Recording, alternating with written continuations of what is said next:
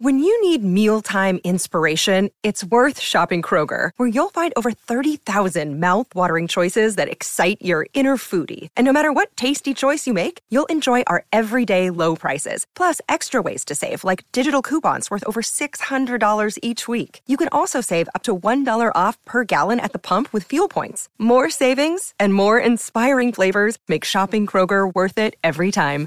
Kroger, fresh for everyone. Fuel restrictions apply.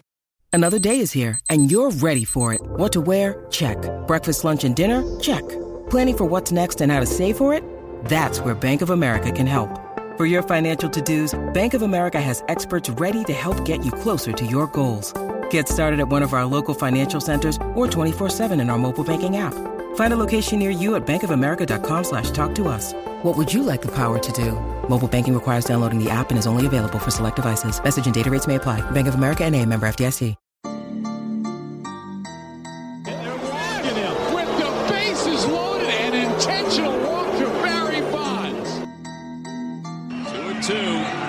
Bases loaded and one out. Oh, my sends God. deep to right field, way up there and way out of here. Second deck walk off home run, grand slam. Hello and welcome in everyone to episode 160 of the Bases Loaded Fantasy Baseball Podcast. I'm your host, Mike Curland. You can follow me on Twitter at Mike underscore Curland, and we are continuing our off-season content, going down a bunch of names as I get into my rankings. And we're diving into three more today. We have Dalton Varsho, we have Ian Happ, and we have Brandon Lowe. I tend to gravitate towards hitters because that's my comfort zone.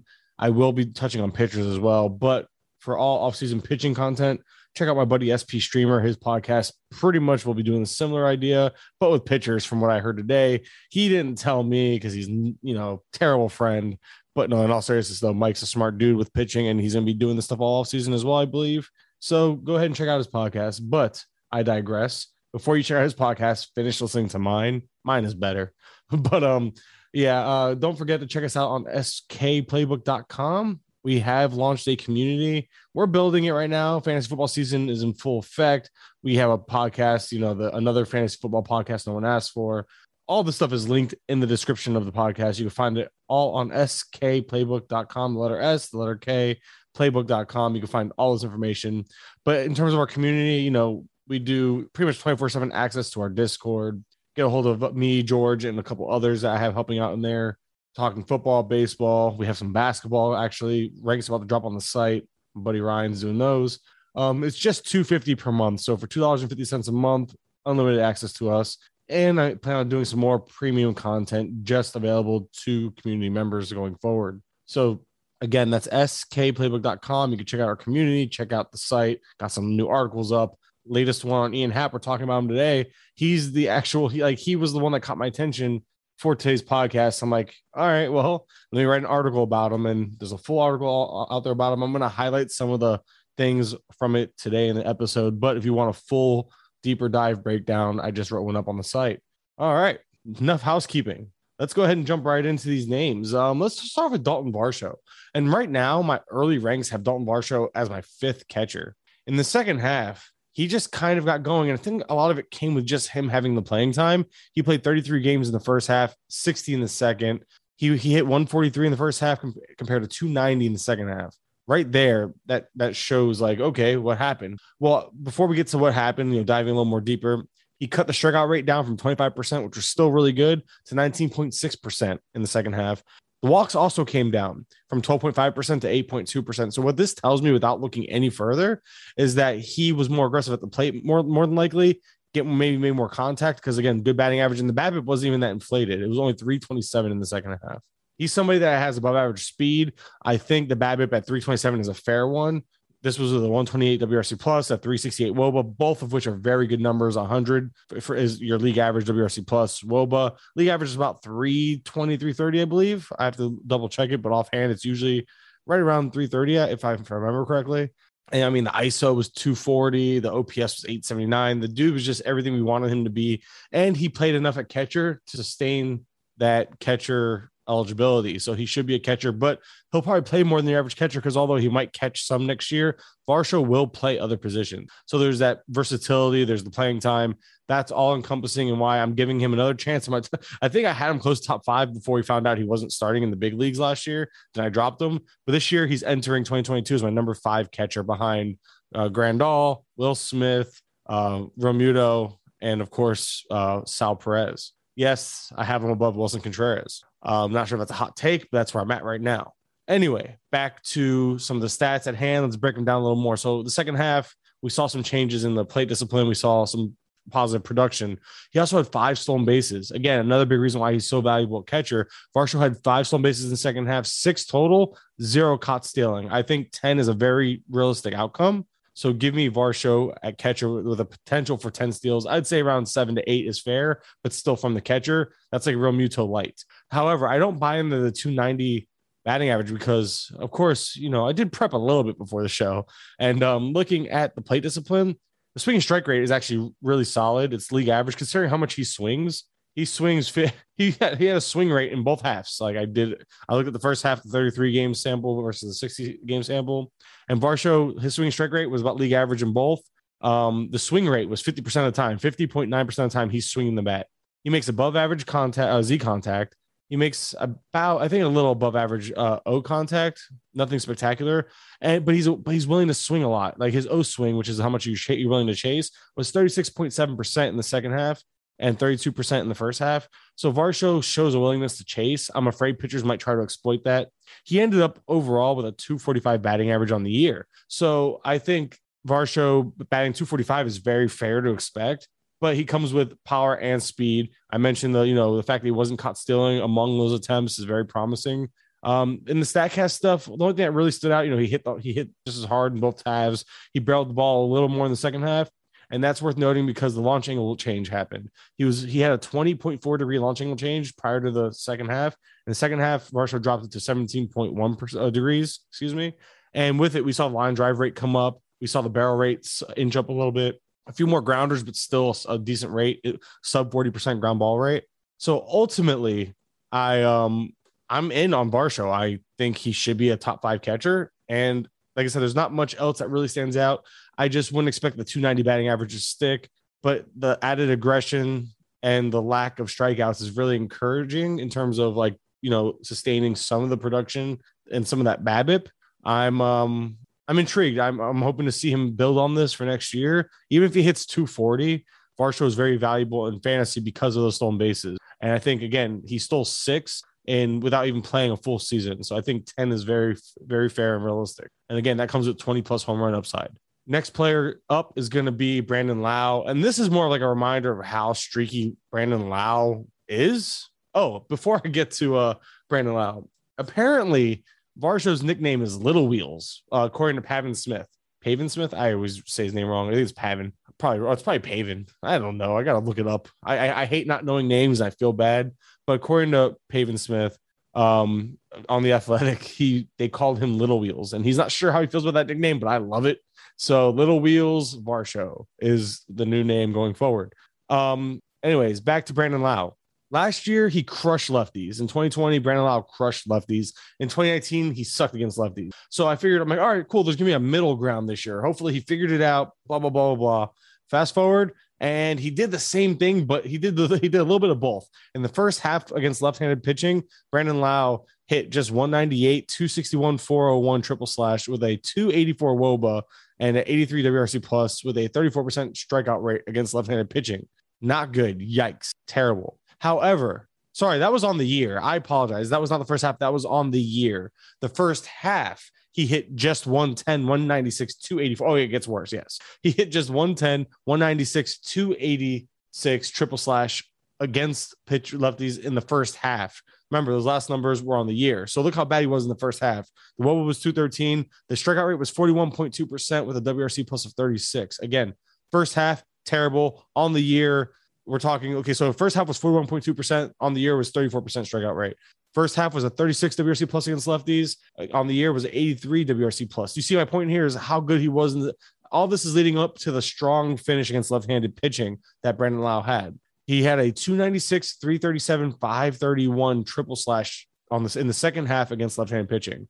This was a, with a 368 WOBA, a 140 WRC plus, and just a 25.6 strike, percent strikeout rate. So this strong second half, as good as it was against lefties, still made the overall line look terrible.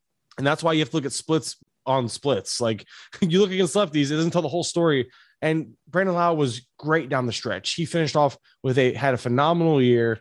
He continues just to be. I think what it is is it just shows you, reminds you how streaky he is, and he's only 27 years old. Feels like he's been in the league forever, but he continues to do this every year. You know, like this year he stole seven bases, hit 39 home runs. Um, I don't know if he's a 40 home run guy pushing that every year, but the, the power is legit.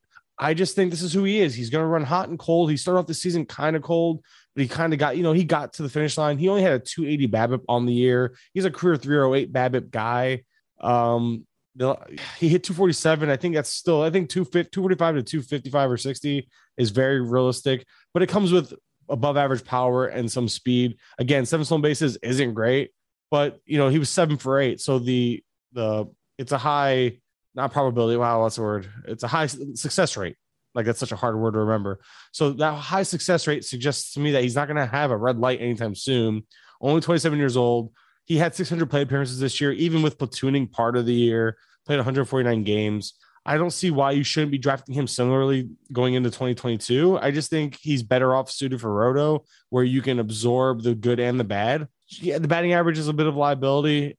And I know he's not anything special at stolen bases, but I think he's going to dip because I think you can, you know, you expect seven to 10 stolen bases and the 30 plus home runs at this point. I'd say it's just a matter of um, not getting enough steals and then not hitting for good average. He should dip his stock a little bit because that's now he's only three fifths. He's like three and a half category producer, Brandon Lowe is. So Lowe, as much as I like him, it's all about again, a lot of this is about ADP, where these guys going to end up because Brandon Lowe is someone I'm intrigued at in those middle rounds, you know, like the sixth, seventh round.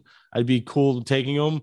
I think he belongs around that 75 to 80 or 75 to 100 overall range, probably, especially because second base, I feel like it's not as deep as we think it is sometimes. Again, I haven't gotten my second base rankings yet.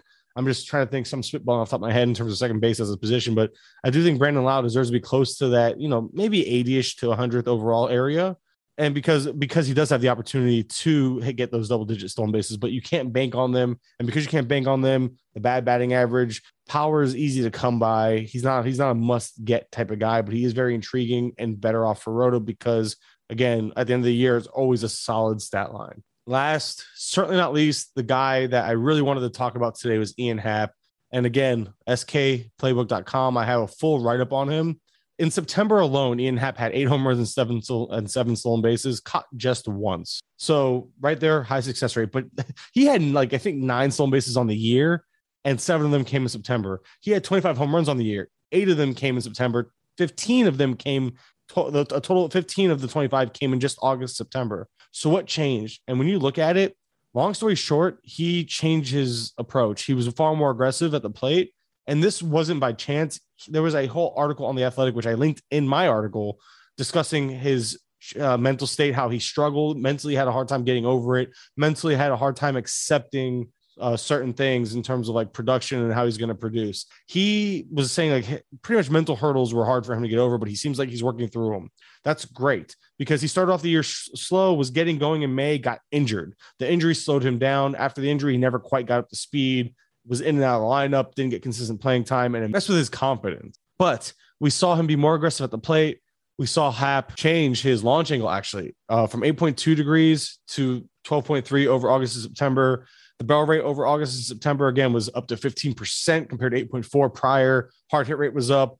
Average exit velocity was up. Everything was trending upward towards the end of the year, and he made a conscious effort to do it. He actually, again, was very big on the mental, uh, his mental state, his approach change. He was very aware of these things and was actively working towards them. So it made me makes me buy in more because this is a player who was openly working towards all that and figured it out at the end of the season. Now, Ian Happ was already a decent value coming into 2020, well, 2021. And I think we'll get a better value entering 2022. I really do. And there's power and speed combination. Yes, power is easy to come by, but he also was batting third down the stretch. And this is a Cubs team that has no reason not to bat him towards the top of the lineup. So between getting the at bats at the top of the lineup, the plus power skill, which we know he has, and if he's going to be able to start stealing maybe a little bit the way he ended stealing, I think Ian Happ has a really strong case to be a solid. I guess he'd be a sleeper. He'd probably he's probably going to go close to that 250 ish ADP, and I'm good with that. Like that's the type of like, I'll take a chance on this player with the skill set that late, especially if people aren't buying into the, the late the, the strong finish at the end.